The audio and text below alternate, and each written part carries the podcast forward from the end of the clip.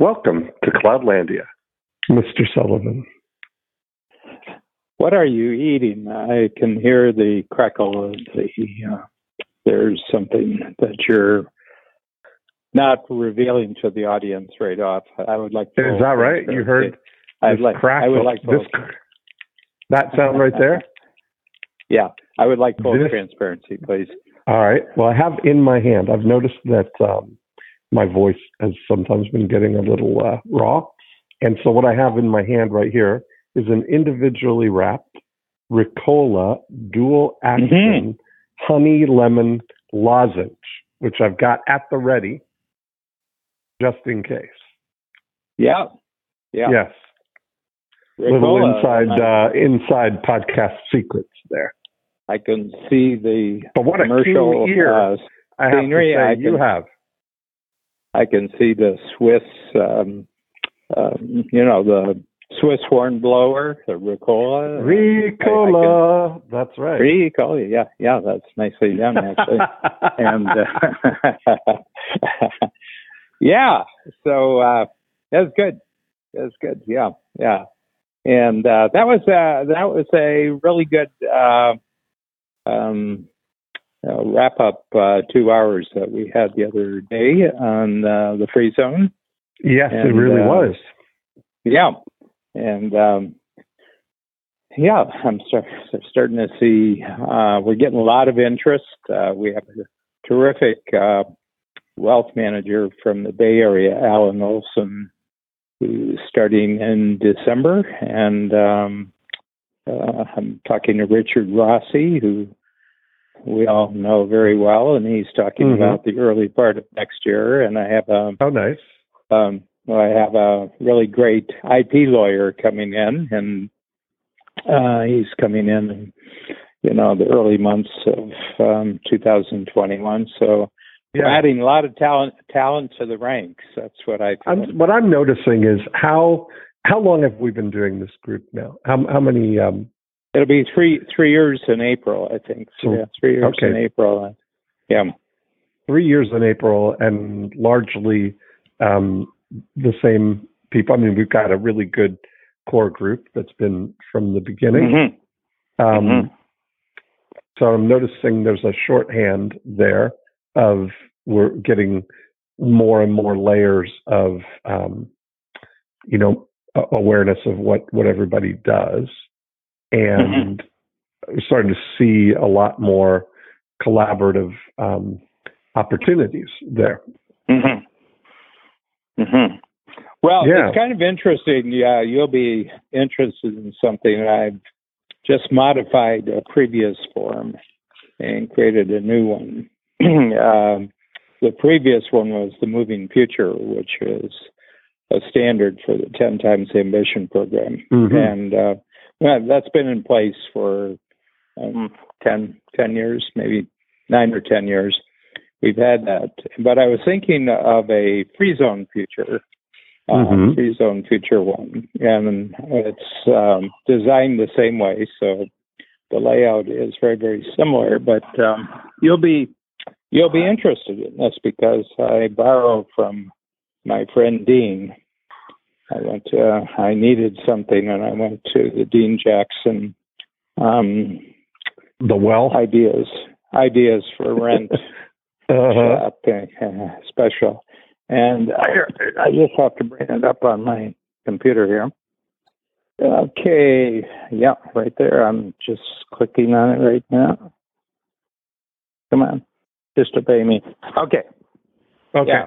So uh, very, very, very interesting, and uh, I just have to, you know, technology has to be cooperative too. You know, it's not just humans that have to. People are probably saying, "What happened during this period?" Oh, I'm sorry. yes.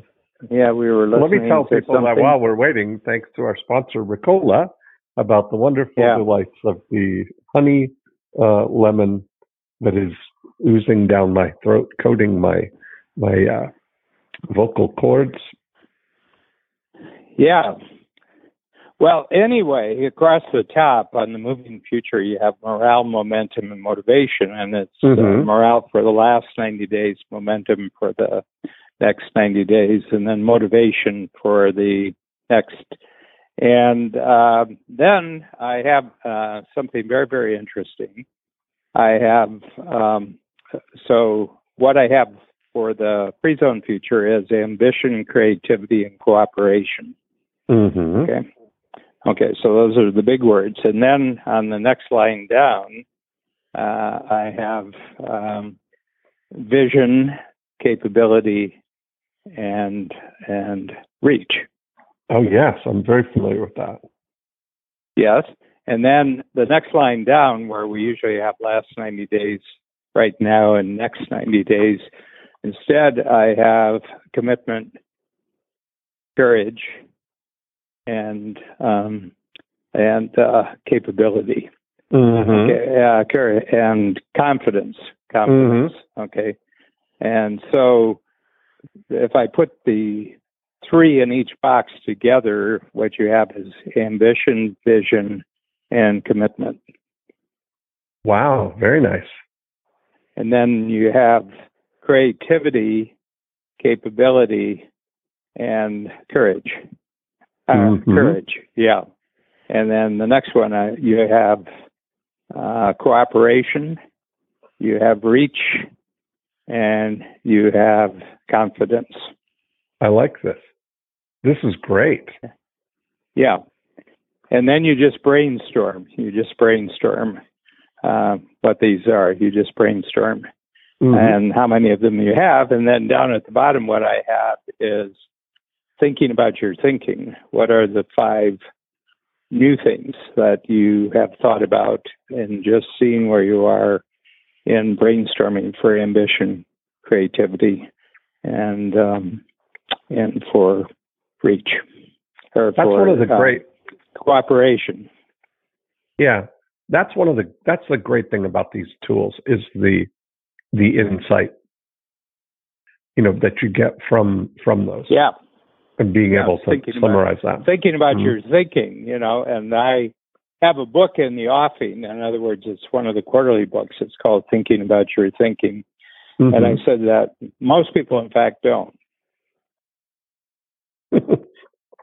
Most people don't think about their thinking; they just uh, it just No. happens.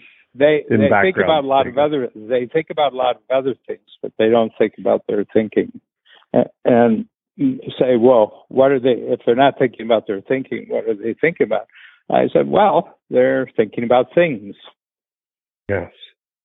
They're thinking about That's things, true. and Uh huh. and and I've been in conversations with people where, um, for the better part of the time that I was with them, they were talking about they own this, they, they're thinking about buying this, and they're fixing this up, and they're trading this, and they're going online and they're seeing if they can get this, and it's all about things. It's not about um, you know, it's not about what they're thinking about their thinking Yeah. uh, about about things. They're just thinking about the things, and then other people think about people, Yes.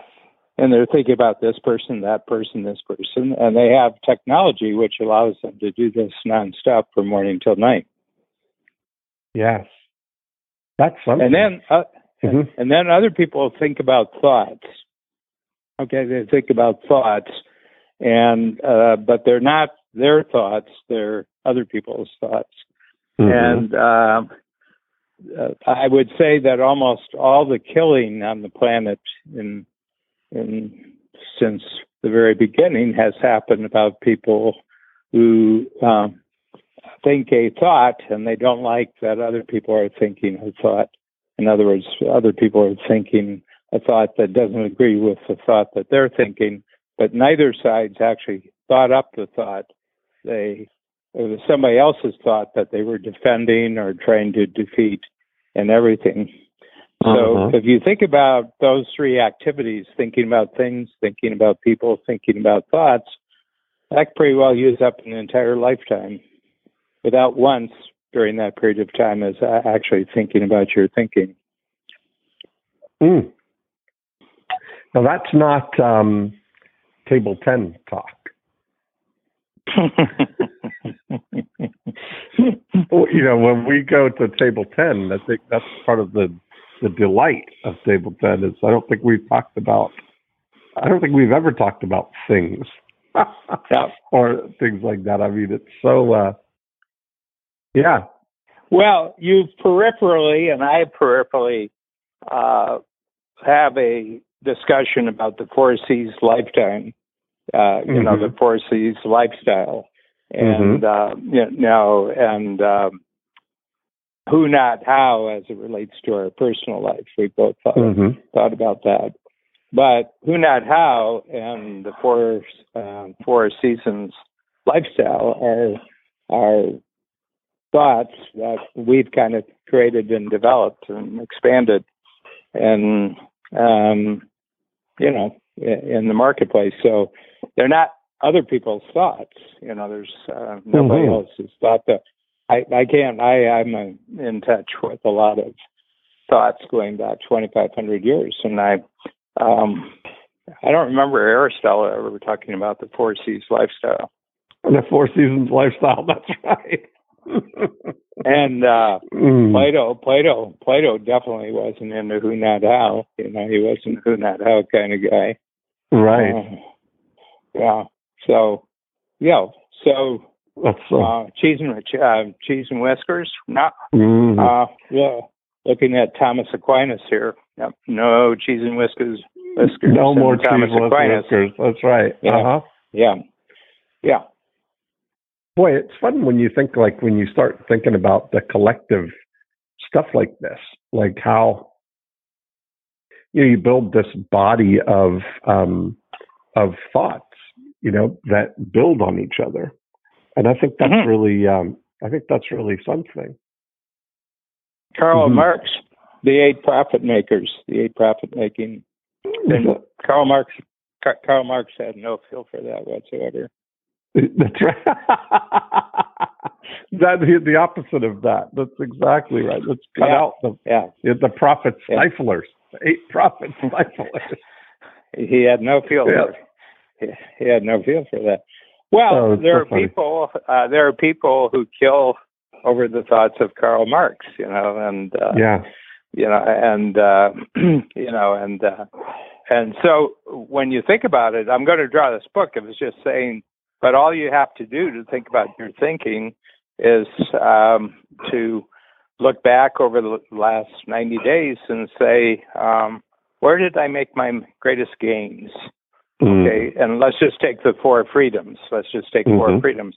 Where did I increase my freedom of time, my freedom of money, my freedom of relationship, and freedom of purpose? In order to do that, you have to depart from the world of thinking about things, thinking about people, and thinking about other people's thoughts, and you have to look at your own experience. Um, and you're the only person who has access to that experience. So right off the bat, if you're thinking about those experiences, it's unique. It's never happened before. No one's ever thought about your particular set of experiences before. Mhm. Mm-hmm. Mhm. I've been thinking a lot this week about the um, about Cloudlandia and about the you know, we, are talking about the vision capability and reach. And one of the things, this is a thought that I had. I had a nice talk with Eben Eben Pagan for about an hour the other day, which is a rare uh, thing. Hadn't done that in a long time with him. Um, but you know, we were talking about coaching, and we were talking about the um, uh, he's he's running a program for virtual coaches um, now, and one of the thoughts that I've been having is this idea of moving into the results as a service economy, and Mhm. I'm wondering about the um, you know the role of coaching or the next evolution of coaching in a way that um, there that Cloudlandia is offering the opportunity for in a way that it Yes. hasn't been possible, you know, many many years. So No, I'm Well, no, I think that the two go together. That Yeah. the emergence of Cloudlandia and the emergence in emergence of coaching actually one is not possible without the other. So here's an interesting thought. This is the way I described it to Eben, and I've been thinking this way. So I'll um, I'll share the the the thought process here, the the show my work, the path to get here. I was thinking just um, you know as a um, metaphor that or an analog that let's say that there's an established marketplace for completed Rubik's cubes. That a completed Rubik's cube has a value of a thousand dollars in the marketplace. Mhm. That there's a there's a ready buyer for Rubik's cubes at a thousand dollars. Now, if somebody gets this idea that hey, you can make money solving Rubik's cubes, that there's a market for it. So if you were to take that approach, the rugged individual, the uh, how do I do this is the first thought. Well, how do I complete a Rubik's Cube? And so somebody might go and buy up a bunch of Rubik's Cubes or, you know, buy up raw materials, Rubik's Cubes, and say, I'm going to solve Rubik's Cubes, even though they don't know how. And their Mhm. first thought would be, okay, I'm going to figure it out. And they take the Rubik's Cube. And first of all, in order to be able to do it, you need to, I need, in order to do it at scale, you need to be able to solve one Rubik's Cube. If you can't solve one, you can't solve a thousand of them, right? You've got to be able to know how to solve one. So the 1st Mhm. job is to figure that out. Now, the rugged individual would take the Rubik's Cube and through sweat equity and trying to uh, great effort and experimentation, try to figure out how to solve a Rubik's Cube. Now, the next level of, of person might think, I think I could buy a book on how to solve a Rubik's Cube or watch some Mhm. little, watch some videos or a little, you know, uh, a Udemy course or something that I could learn to solve the Rubik's Cube. And they would find out very quickly with just a little bit of research that there is a algorithm that will in 28 moves maximum solve a Rubik's cube from any unsolved state. Meaning if you take this Rubik's cube and you do these 28 moves somewhere between the 20th move and the 28th move the Rubik's cube will pass through a solved state. So if you know just that for my uh, just just for my benefit, since I've never involved myself in this activity, what is a completed Rubik Rubik's cube? have you ever seen those cubes, Dan, that are No, I know, what- I know, I know what it Oh. looks like. I know what it looks like, but I, I because since uh, it didn't attract my attention, you know, uh, my brain okay, was so looking for completed something. one, a completed Rubik's cube is when all the colors on all sides, all nine mini boxes, are all the same colors on the Color, uh, okay. on their appropriate. And there, and there are six sides. There are six sides. That's exactly right. So there's Yeah, six okay. six sides, six colors, and every so they're all uh, all nine boxes are in uh, are the same color.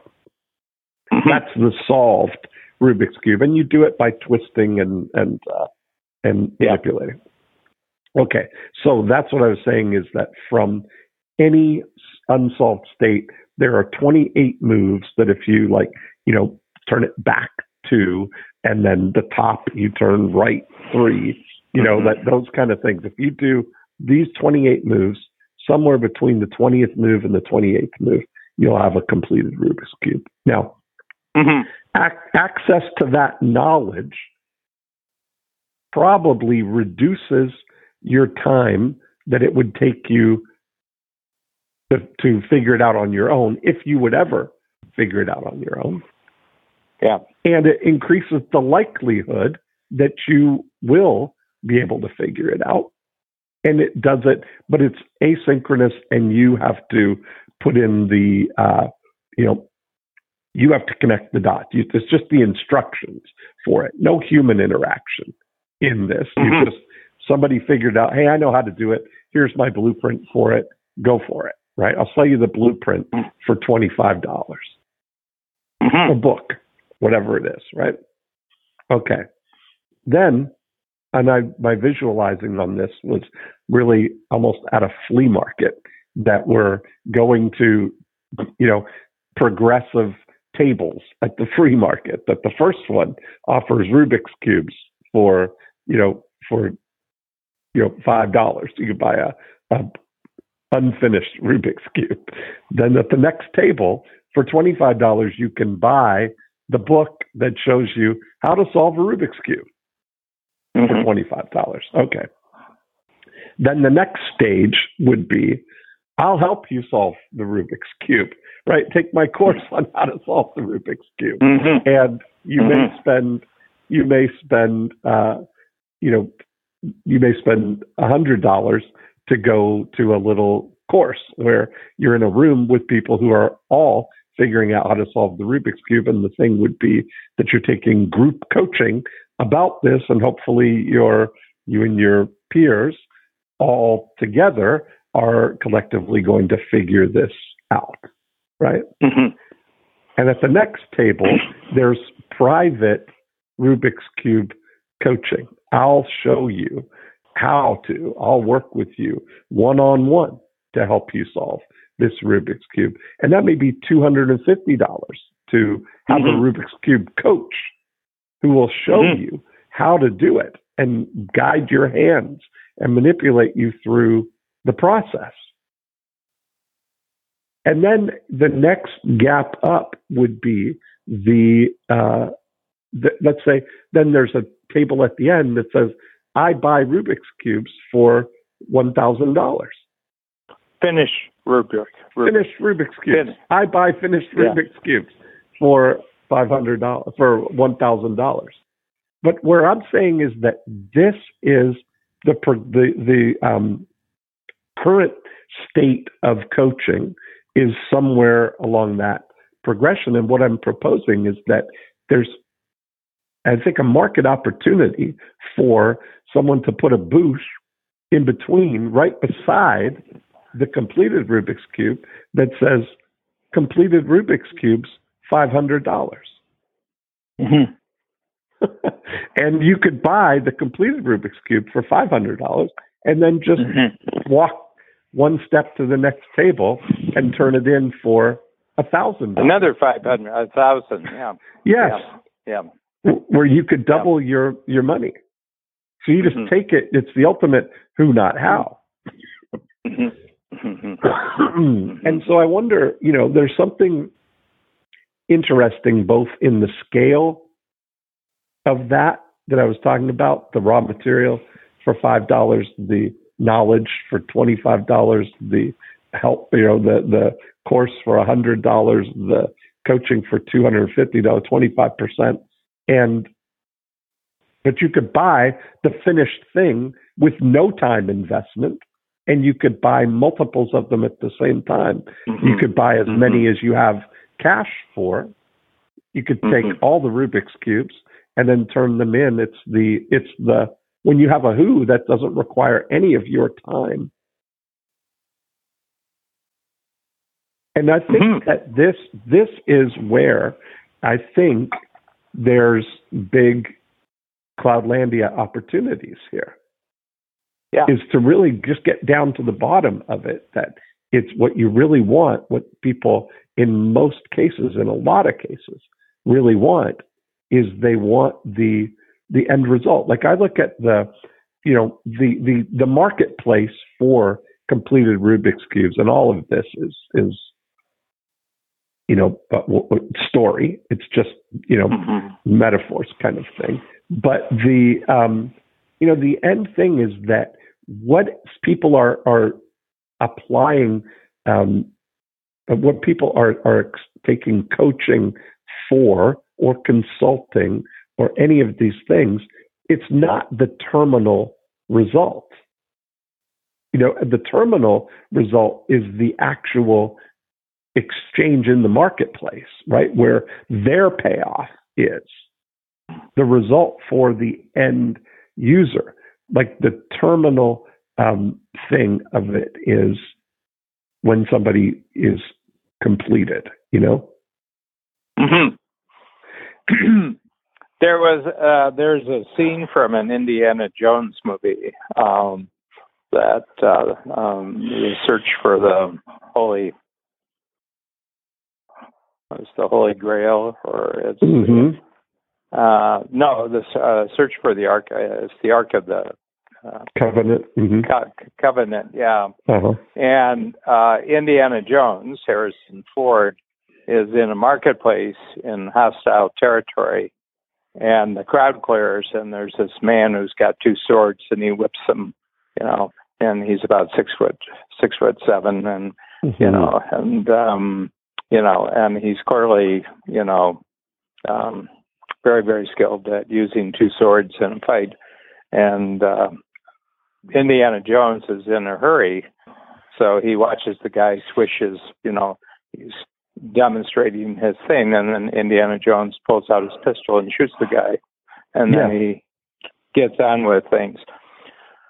So the, the the what I what I sense is that uh, some people have a nose for uh, a fundamental activity that's always going to work um, to their benefit, and it's always going to be valuable and they go right to that and they bypass any intermediate intermediate steps um, and um, so I'm going to put a couple of metaphors together here and come back and look at the Rubik cube. So there's Indiana yeah. Jones.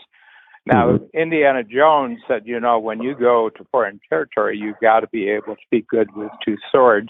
And so he spends two hours, two years of his time learning how to switch swords like the other person did. Um, mm-hmm. But Indiana Jones is on a mission to find something, and this man is just an obstacle in the way, and so he uses, um, um, you know, a, pistol, you know, a loaded pistol to yeah. eliminate the other man's. The other man is clearly more skilled than Indiana Jones is. And, uh, you know, if Indiana Jones had practiced for two years to meet this man, uh, it's not guaranteed that Indiana Jones would beat him. So, uh, but Indiana Jones didn't have a goal of beating this guy. He had he just the other guy was just an obstacle, and he got rid of him. So that's the yeah. metaphor here. Uh, uh if you if you want to know what people train for, you got to get a feel for what the final result is that they're mm-hmm. they're looking for. Okay. Yeah. So and uh, Cube for some people would be the defining moment in their life. In other words, they have a goal that mm-hmm. they finally got the six colors on six sides. So um, each each side is just the six colors, one through nine, I guess. And um, is it letters or is it letters or numbers? I'm not. I'm they're not just sure. sides. Yeah, no, no letters or numbers. Oh, they're just they're just colors, right? They're just, they're just colors. colors. Yeah. Yeah, yeah. and uh, the other thing I was thinking, you know, we're talking about the the age of credentials, We're having gone to a certain university and studied certain subjects and got a degree, and then you have a title that goes along with the, degree. So I was thinking about that in terms of strategic coach entrepreneurs going back the 31 years um, a little bit more than 31 years, we've had strategic coach clients, and I've had roughly about 6,000 plus who have been in my workshops over the last 31 years. I never remember an entrepreneur ever bringing up where they went to university, what mm-hmm. they studied, uh, what kind of degree they have. Mm-hmm. It's just never come up as a subject, and yet this is a major topic of conversation in the non entrepreneurial world. Mm-hmm. No, I went to the most famous Rubik cube university in the world, and I had Oh. Professor so and so, and he taught me. I algebra. studied right under He- Mr. Rubik. Yeah. I yeah, Mr. Rubik. I mean, he he he's married to Mr. Rubik's daughter, you know, Uh huh. and uh, and he inherited the Rubik fortune. So you Yes. know, this, this is the the this is the real deal. And and uh, but that has no. I, I have absolutely no interest in this topic. I have no interest in the skill, and I don't care who Mr. Rubik was, and yeah. um, you know how, how his daughter turned out. And uh, so, so the whole point is that it seems to me that there's an infinite, uh, infinite uh, opportunity for coaching because you're, you're always going to find somebody, uh, people who are in, passionately interested in this topic, and they judge themselves not to be where they want to be, you know, skill wise, and they'll pay for the, they'll pay, they'll pay for making the journey from not so good to really good. Yeah. And I guess you call that coaching. hmm And that, so, uh, but I, and I think that that's really um, that there's an opportunity then to, to, for that last uh, that last step, the next determinable Yeah. step. You know. Um, Yeah, it's really interesting. YouTube is very interested in this Mhm. uh, in this conversation. So Sam Palter is Stephen Palter's youngest son. So I would say Yes. he's probably about 13, 13 or 14 years old. And uh, so he has probably for the last five years, so that take him back to like second or third grade, he said, any topic that my teacher brings up in any subject or my teachers when I go to school, any topic, uh, I can go home that night and I can look at five different YouTube uh, explanations of this topic, and the next Uh-huh. morning I know more. I know more than my teacher does. uh-huh. He says I te- he says I tested out every class, every teacher, and the moment they bring up a topic and explain it the next morning using five YouTube videos, I know more about the topic than they do. So he's like, uh, yeah, so tomorrow, next week, we're going to talk about this, this, and this.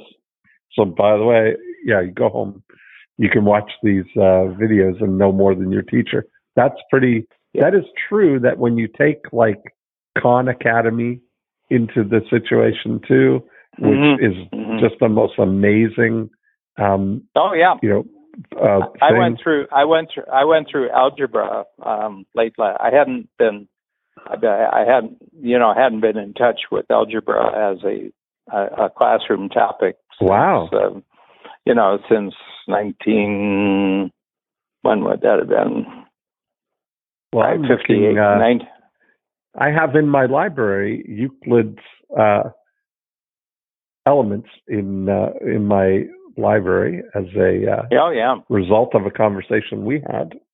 yeah I have well that book one, one of the there's great. uh, book one book one there's 47 propositions uh-huh. Uh, and and uh, I one year memorized all 47, and I could go from number one to number 47 because they Wow. build on each other.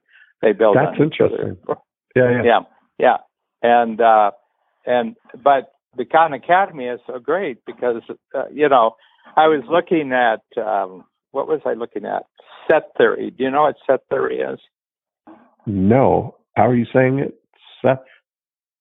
S S E T theory. It's called set theory. It's a form okay, of no. mathematics. Oh, yeah. Okay, set So- theory. Yeah, yeah. Of course. It's a form of logic. Okay, so um, um, um, I'll, I'll, I'll establish uh, a set. Uh, Okay. Um, selling. Okay, so the set is sell, selling. S Uh-huh. E L L I N G. Okay. Uh huh. Um, um, cheese. Okay. Whiskers. Mm. Now, cheese and whiskers are subsets of selling. Okay. Okay. Yeah. selling cannot be a subset of cheese. Subset cannot be a subset of whiskers.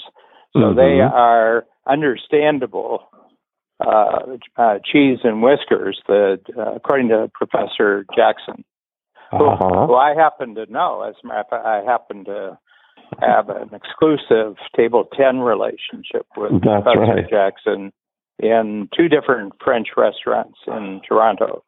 Okay, spent hours, spent hours. New things were created out of the conversations. So when I say that cheese and whiskers are subsets of selling, I got it from Professor Jackson. So I know that in the realm of set theory, uh, they are subsets of selling uh, cheese and whiskers. Mhm. So that's so I, I just want to let you know. But what it is, it proves that artificial intelligence cannot be superior to human intelligence. Because it can't know that. It can't understand how the As connection. of human those- intelligence, human intelligence invented math, human intelligence invented um, yeah, um, microchip, microchip technology, human intelligence thing, and artificial intelligence is just a subset of human intelligence. Yeah. That's true. Yeah. Yeah, I like this. I mean, that's I've heard those things like. So what I'm be- trying to put together here is that people are interested in all sorts of things. Uh, and and I think what Eben is pointing on that the internet expands almost to the point of infinity. Uh, the number of different things that people would be interested in that they would pay Yes. for coaching to get better at that thing. Yes, that's true. Yeah, and I, I agree with that totally. I do too. I mean, and so- Yeah. so, your access to it, your access to it is is so uh, Yeah. you know unlimited. hmm And the only question And you is raised the bar. I mean, you- the, the only question is intellectual property law. hmm Yeah, and you look at. I mean, you think of things like you know the um, that level of courses and things like at that level. Um, you know, level three or on our situation, uh, the master class and um, Khan Academy and you all YouTube. I would put in that uh, category where you can learn um, Yeah. how to do things.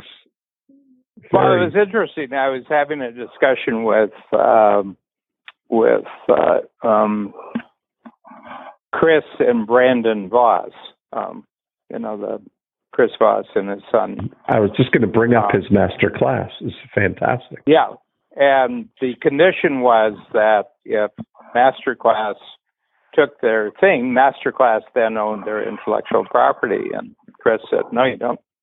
No, you don't." Yeah, And he says, Well, we own all the intellectual property of all the people that's on Masterclass. And he said, Well, then you have a decision to make. If you want my material on Masterclass, you're going to have to make an exemption for me because you're not going to own my intellectual property. And they, Masterclass gave in. yeah, right. That seems like nobody would. Why would somebody give up their intellectual property to be? Yeah, that's. um hmm. Yeah, that's it- it's uh I mean, it brings up interest because ownership, you know, there's this Yeah. thought. There, uh, this is a thought that's in uh, Silicon Valley world that um, ownership will just disappear. People won't own things. People will just pay a little bit to to use things. They won't own it. And I says, well, somebody's owning it. Somebody's owning it. I mean, if it's on That's true. The that's the thing about some- that's what some- I say about uh, houses. You know about the real estate market. That if if people stop buying homes, well, they're gonna they're not gonna stop living in homes, and no, and- somebody has to own the homes that people are living yeah. in. So it's not the Yeah. shelter.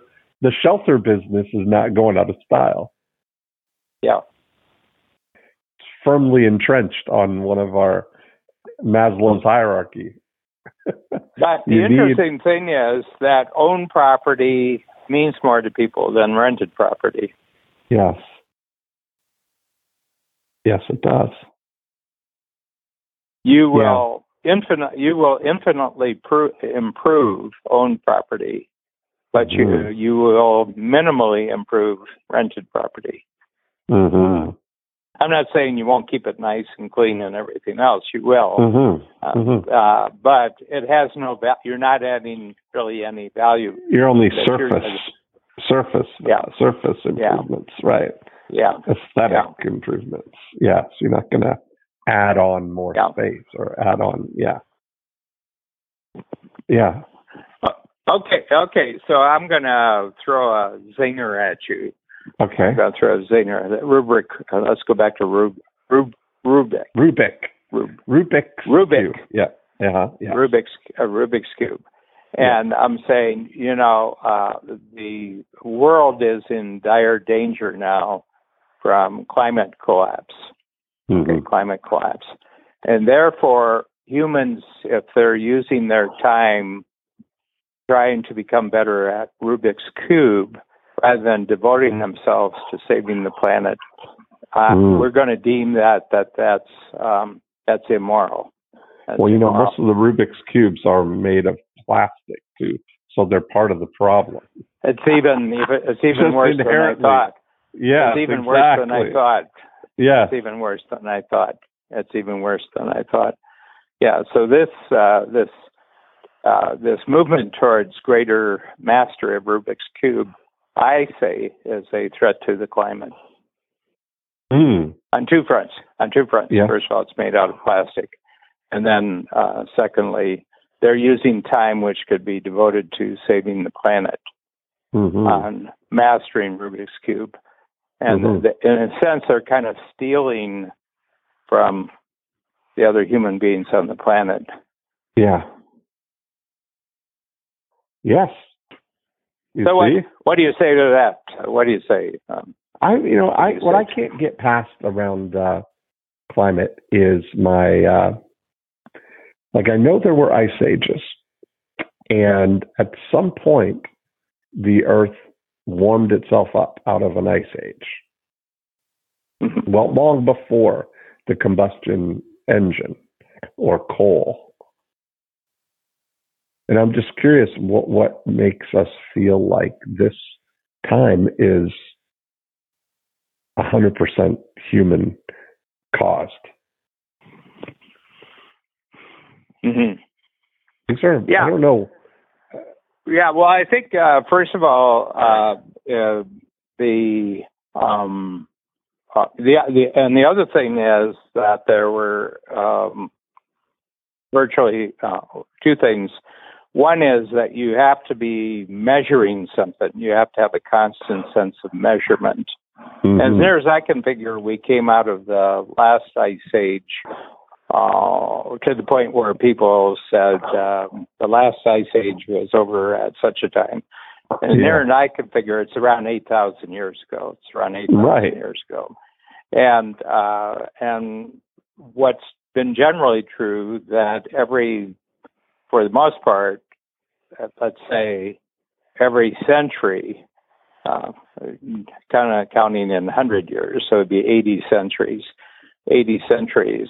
Uh, at the end of every century, there had been noticeable um, um, disappearance of ice on Mhm. the planet. So every century for the last 80 centuries, the amount of ice on the planet covering land has been less than it was the century before. That would kind of tell me that uh, that uh, what happened in the 79th and 80th century, internal combustion, internal combustion, is rather a very, very late event in the overall warming of the planet. Mhm. Would you say? I, I, Yeah, I would agree with that 100%. mhm. so yeah you i don't i mean so much of um yeah i mean it, there's so much that we've got right now just in terms of Look, you you uh, have Dean, Dean, Yeah. you brought up Rub, Rub, Rubik's cube. yeah Look at the territory. Look, look at the territory we've covered. dealing with Rubik's Cube. I know. I mean, that's really something, isn't it? Yeah. And it was Yeah. all unpredictable. It was all unpredictable. Yeah, this is infinitely. There was uh, absolutely no there was absolutely no predictability to where we went with that conversation. mhm, Yeah. but delightful. So what's Eben's take on on you you brought him up as a jumping off point uh, for Well, just your that insight. conversation. Yeah, I mean, that was this. this I, I was, was talking sharing. about thinking thinking Yeah. about your thinking. I, I said I think yeah, what we like is that when I'm talking to you, I get to think about my thinking, and I I Mhm. think you feel the same. Yes, absolutely. And that was what the, this was when I was uh, saying this to Eben. I put I've been talking about the this idea of the um, you know completed the levels of the um, stuff that are removed from the terminal result. That and what I don't know, terminal is the right word. Uh, what I'm saying is that everything the reason that entrepreneurs are doing something is because what they're doing is going to help them do more of the thing that that provides revenue for their business, right? The the end the end result of it. That realtors are learning how to do websites, learning how to do Facebook, learning how to do all these things so that they get appointments with people who are ready to list their house or ready to buy a house, right? And all of those things go into that. They buy, uh, they they can buy leads. They can buy coaching on how to generate their own leads. They can do all of these things. And but what I really think that the kind of next level um, opportunity is to deliver the actual result Yeah. as a service. You know, like to Mhm. deliver appointments with someone who wants to list their house or someone who Mhm. wants to to buy a house. Because I, I'm really realizing that in Cloudlandia, um, there's so much efficiency in if you know how to do something and it is suitable for the doing of it from the cloud remotely on behalf of someone else where you can do and only do that thing but dispatch them Yeah. then there's a um, um, what I was saying. It's almost like um, it's sometimes it's less expensive to get the result for somebody than it is to have them give you money to show them how to get the result. Oh yeah. Oh yeah. Yeah, Totally. Totally. Yeah. I, I mean, uh, I mean that's very clear. Yeah, very clear. Mhm. And Yeah, that's what I was saying uh, is that coaching. Uh, I'm, I'm having. I'm starting to realize the things that coaching, um, you know, can work for, or the things where Well- there's this other opportunity. Uh, well, first of all, here's the thing, Does um, going back to a concept that you introduced me to, um, that uh, if coaching requires me to do more house, Yeah. Is that a good thing? No, that's that's what I'm saying. Is that that's yeah, I think but where people. coaching yeah. coaching shows me how to get absolutely the right who for everything I want in life. Right. I- that's really that's really worth a lot. Yes. I think that's really the, but I think that's really the thing. Like when you're thinking about that, it's not skill based um, coaching or things that are on the way to um, getting the result. Now, there's an interesting thing that there are some situations, if you're going to be a massage therapist, for instance, you're going to need to know how to be a massage therapist that you're you're equipping yourself with a capability that ultimately is going to be your the terminal result Mhm. for you. Yeah. hmm Yeah. Well, uh, since I'm married to one, and Ah. she hasn't done, and she hasn't done it for 34 years. Non-practicing. yeah. She's a non-practicing massage therapist. Uh-huh. Um, but without my relationship with her, I couldn't have built the company. And she said, you know, I'm starting to get tired out from the, all this massage that I learned. And Babs is a terrific massage therapist. I mean, she was Mhm. she had a top notch clientele. She had uh you know, she had three three types of people. She had like um uh airline crews, you know, you know Mhm. pilots and uh, uh flight crews. And she had uh uh dancers, ballet dancers who Oh, wreak wow. havoc who wreak havoc on their bodies. Uh, ballet dancing is not recommended uh, for long life. Um, you do structural damage, and she had stunt stuntmen who did stunts in movies, and these uh, are very stressful on the body. All three of these activities, and she was just known for kind of being a miracle worker.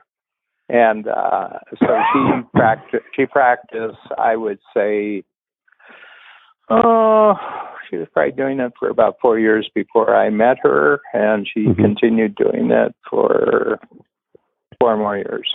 So eight years. And Mhm. she said, you know, um, once you know it, you know it, and there's not really anything else to know. And um, and she says, and then um, people get a benefit from what you're doing for a couple of days, but then they go back to the activity which made the issue, Which and they come back, it. Right. Mhm. and there's no progress. There's no progress.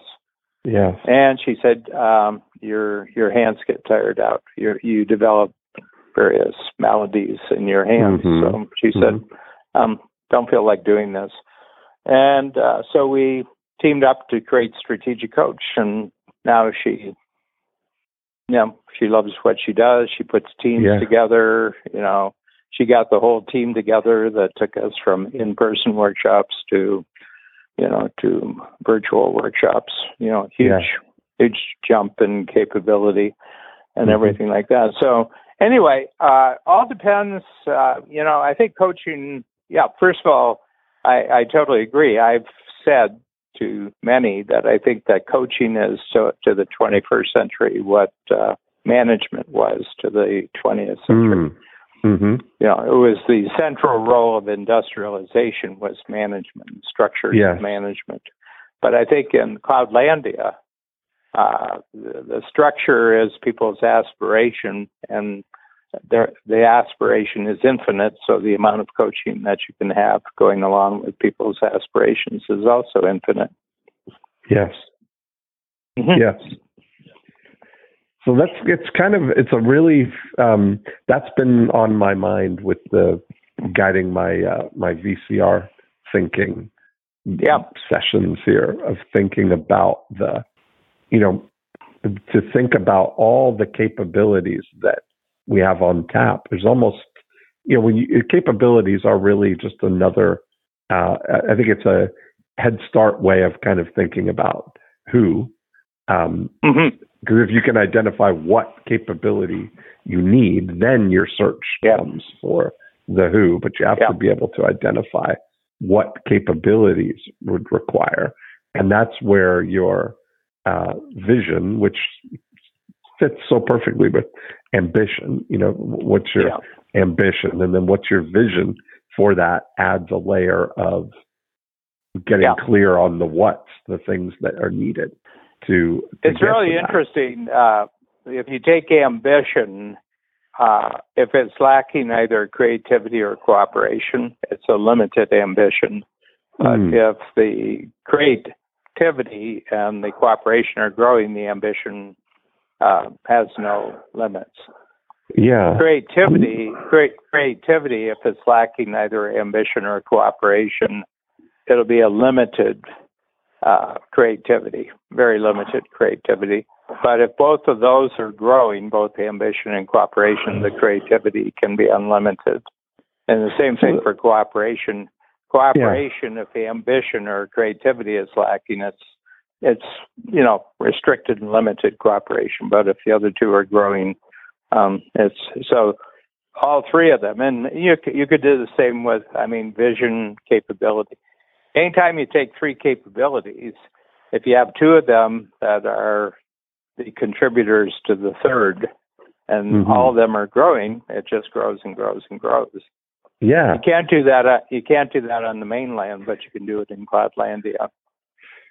You know, it's the ultimate. It's the uh, yeah. You think about that's what the vision is taking and combining capabilities in unique ways to create a a, a result. I mean, not you Yeah. know all the- not since uh, peanut butter and chocolate got together to describe to uh, create a new capability called the Reese's Peanut Butter Cup. Oh, That's a really Excellent. good. That's a Yeah. really good combination of two capabilities. You got all the peanut butter people and all the chocolate people thinking, Yeah. how are we going to sell more chocolate? And the peanut butter people thinking, how are we going to sell more peanut butter? hmm Yes. hmm yeah. I wonder that- how much peanut. butter I wonder how much. I wonder how much peanut butter Reese's cup sells. I bet it's uh, it's more than a lot of the peanut butter makers.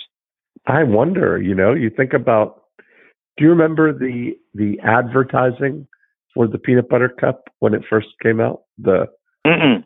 the happy accident of you know somebody walking with chocolate and someone walking with their peanut butter and they bump into each other and the chocolate bar goes into the peanut butter and they go hey you got your chocolate on my peanut butter hey you got your peanut butter on my chocolate and then they Mhm. taste it and collectively they realize wow this goes really good together I didn't see that. That's great. serendipity I Wonder if we get a hold of that. I, I think I'll get a hold of it because that that explains creativity and innovation. yes and a perfect collaboration Yeah. Yeah. I bet that there's uh without and let me just give me one second, Dan, and I'm gonna do a little quick search here. But I bet that on YouTube I can find it uh Reese's peanut butter cup Look, original. look, look, look at this Cloud Cloudlandia demonstration we're performing right in front of people's ears. Original ad. Let's see. Original ad. Vintage 80s Reese's Peanut Butter Cup uh, commercial 1972. There it is. I'm going to send you the link. This is perfect. Yeah, 1972. That's the, uh, these are great. That was their message before is, hey, you got your chocolate in my peanut butter. I mean, it's so good, right? That somebody uh, saw that together, though. But what a great collaboration they've created. I love it. Yes, I will send that to you, and that's. Uh, but that's good. Yeah, what a that's a great indication of uh, of looking.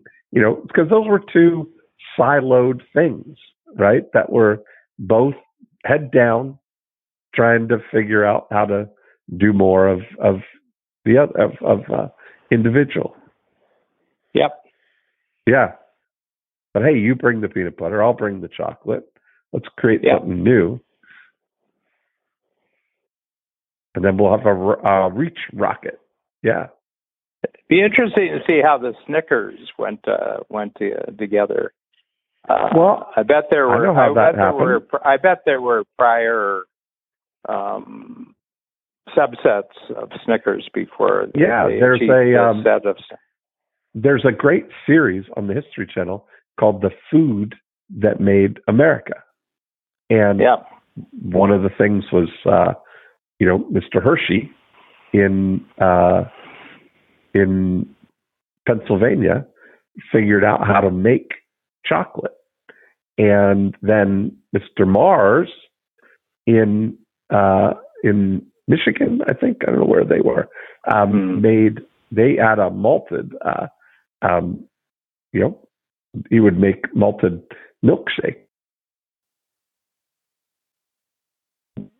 Yep.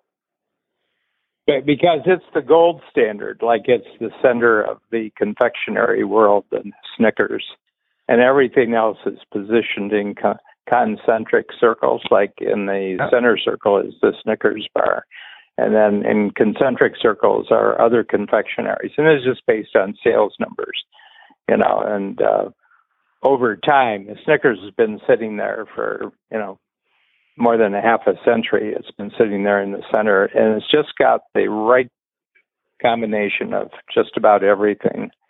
And uh, and uh, you know, when people think about coming up with a new candy bar, um, yeah, um, it's how far away from the center are they with their candy bar? So there. Mhm. All right. All right, What a success. that's all we could do today, Dean. That was a delightful conversation. We've done our best. We've done our we've done our best. Um, no one can fault us with not doing enough. We did we did everything we could. everything we could. That's exactly right. Yeah, yeah. All righty, I'm avail I'm available the two days after Christmas. Are you? Me too, of course. What else would I All right. Okay, Dan. Yeah. Thanks. I'll talk to you soon. Bye.